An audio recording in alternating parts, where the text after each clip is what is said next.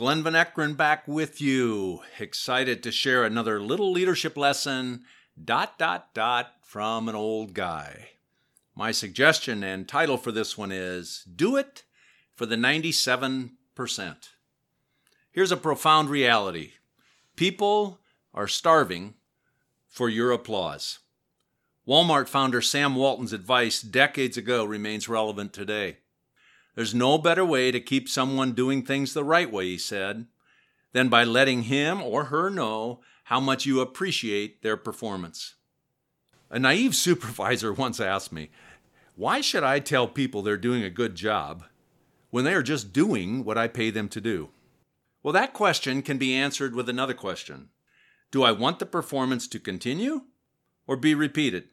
If I do, behavioral science teaches us that performance that gets reinforced, recognized, rewarded, gets repeated.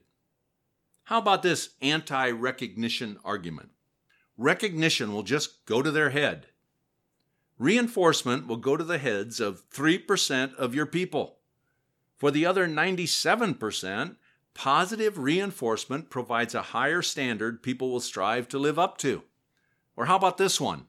I'm very good at recognizing my entire team. Were you hoping everyone gets it? Group recognition rarely hits the target. Personalize, personalize, personalize.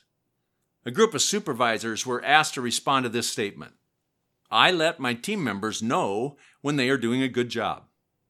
Their team members were asked to respond to a similar statement My supervisor lets me know when I'm doing a good job.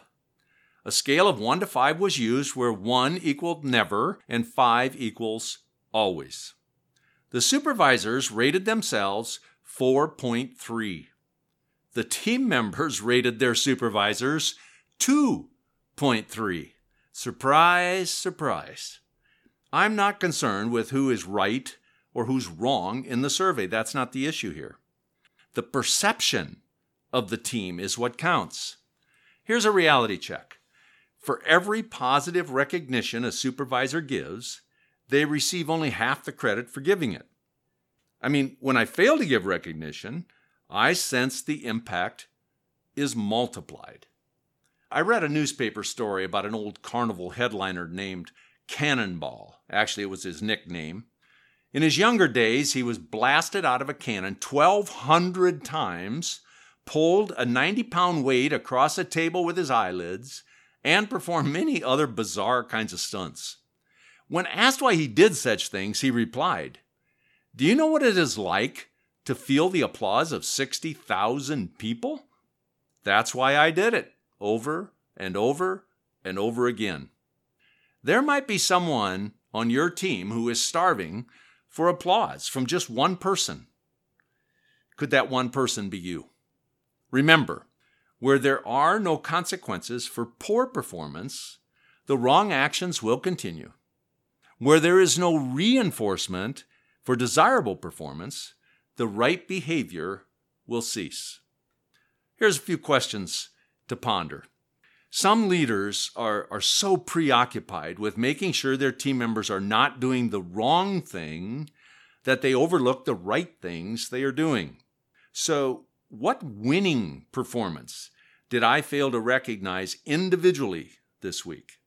Are there star studded performances I've just come to expect? And are they being overlooked? What behavior would I love to see repeated?